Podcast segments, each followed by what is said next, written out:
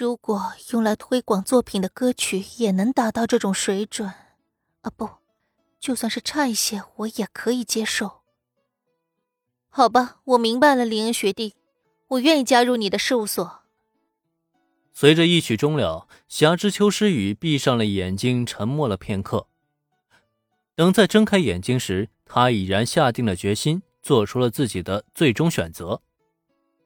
欢迎你，学姐，很高兴你能加入我们这个大家庭。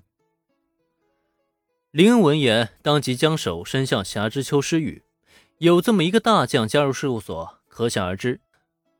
等到将这面招牌打响出去，再有放学后的下午茶时间，这支乐队双管齐下，那么林恩的事务所呢，必然很快就会迎来事业上的一个高峰。虽说一开始林恩只是想要带着轻音部的女孩们一起登上武道馆去圆他自己的一个梦，但现在他却开始计划着要将大家所在的事务所发展成东英最顶级的事务所。毕竟人嘛，总要有一个目标才行。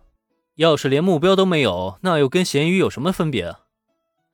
虽说当咸鱼呢，也并没有什么不好，可如果只是整天无所事事，那岂不是太过无聊了吗？所以林恩才会给自己定下一个这么小目标。至于等到完成这个小目标以后，他还会再给自己定下什么目标，那就是以后的事情了。走吧，咱们现在就去事务所。一来呢，拟定好霞之秋学姐的签约合同。二来呢，趁着时间还够，看看能不能趁今天啊就把单曲给搞定了。今天把单曲搞定，写歌是那么容易的事情吗？林要尽快与霞之秋诗雨签约，这个品种镜倒是可以理解，但今天就把单曲搞定，也就是说，他打算立即就将歌给写出来不说，还准备今天就制作出来。虽然品种静不混娱乐圈，对音乐方面的了解呢也不多，但却也知道写歌啊，绝对不是那种拍拍脑门就能解决的事情。可眼前这家伙，品种老师，你以为写歌有多难？总而言之，等咱们到了地方，你们就知道了。趁时间还够，咱们立刻出发吧。瞧了一眼一脸夸张的品种镜，林恩微微扬起了嘴角。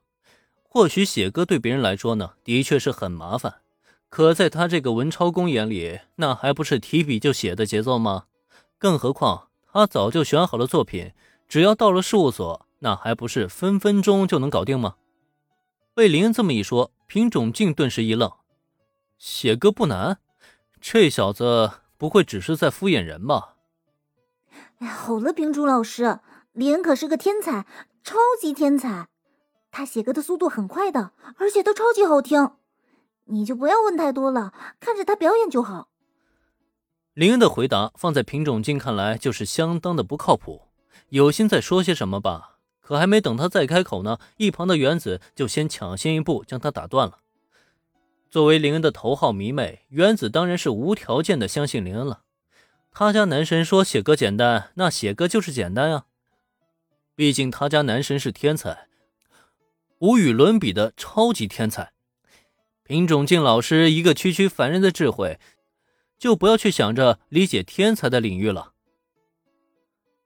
看着一脸得意的原子，品种镜禁不住的抽了抽嘴角，他总觉得自己好像被嘲讽了一般，可是他呢又没证据，这就让他很难受了。好，我倒是要看看你所谓的天才究竟能天才到什么程度。到最后，品种镜也只能是一直瞪着眼睛，不去与原子分辨。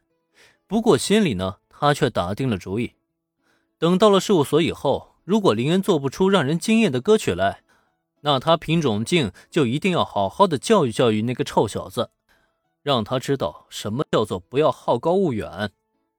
哦，对了，还有铃木原子这个臭丫头，到时候啊，一定让他们一起都吃到教训。不过，靳可爱的这番主意真的有可能实现吗？答案当然是否定的。等到了林的事务所，他或许反而会更要大吃一惊才对吧？